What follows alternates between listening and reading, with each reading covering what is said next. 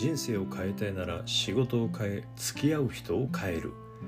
転職で新たなご縁を創造して転職で清々しい人生を味わおう。おはようございます。ミッキーです。今日のテーマは新たなご縁それが転職でお届けします。はい、先ほどに続いてねご縁シリーズということで、えー、新しい仕事とのご縁ね。新しい人とのご縁ということで、まあ、転職について少しお話をしたいと思います、えー、皆さんご存知のようにね日本の就労モデルが大きく変わろうとしています。メンバーシップ型からジョブ型へ終身年功型から成果契約年俸型へ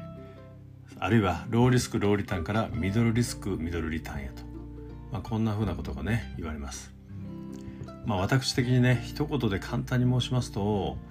これからの社会アフターコロナの社会とは何か。それはね自立したすがすがしい自分らしい人生を歩むプロフェッショナルが活躍する社会。こういうふうになると思っています。先日も最速でプロになる方法についてのお話をしましたけども労働市場つまり転職市場におけるプロフェッショナルの人たちの特徴なんですがまず自立をしている人が多い。そしてすがすがしい人が多い。これはね肌感覚で感じます。仕事に対する姿勢成果に対するこだわり明確な目的意識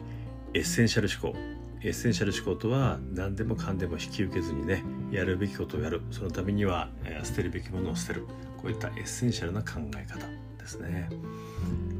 こういった人を見るとねああこれがプロかと。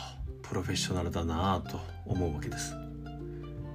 我々のように新卒で一括採用され会社に家族のように面倒を見てもらった我々世代いわゆる生え抜きですね、えー、終身雇用一括採用の生え抜き組である我々は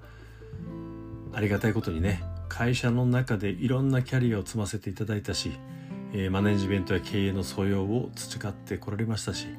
えー、故にね愛社精神だって満々と、まあ、こういった方が多いと思います。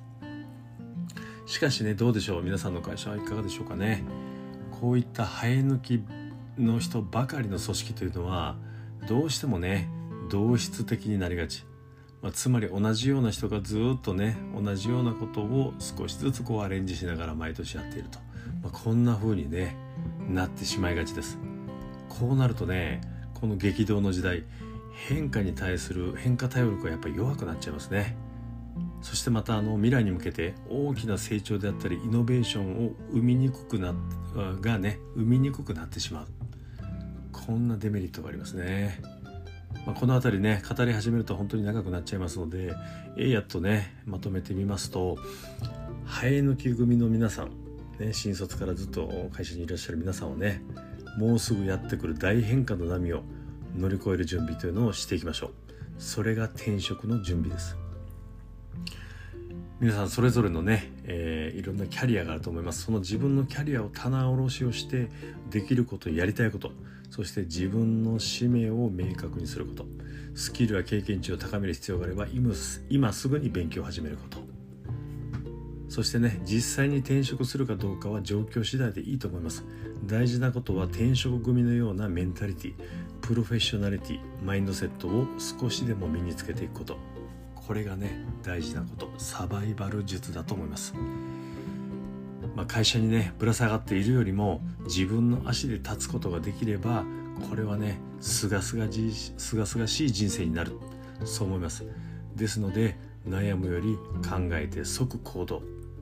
まあ、そうすればねいいご縁をきっとつかむことができると思います。ということでね今日はあのご縁シリーズ第2弾ということで、え新たなご縁それが転職ということでお届けしました。ではまたミッキーでした。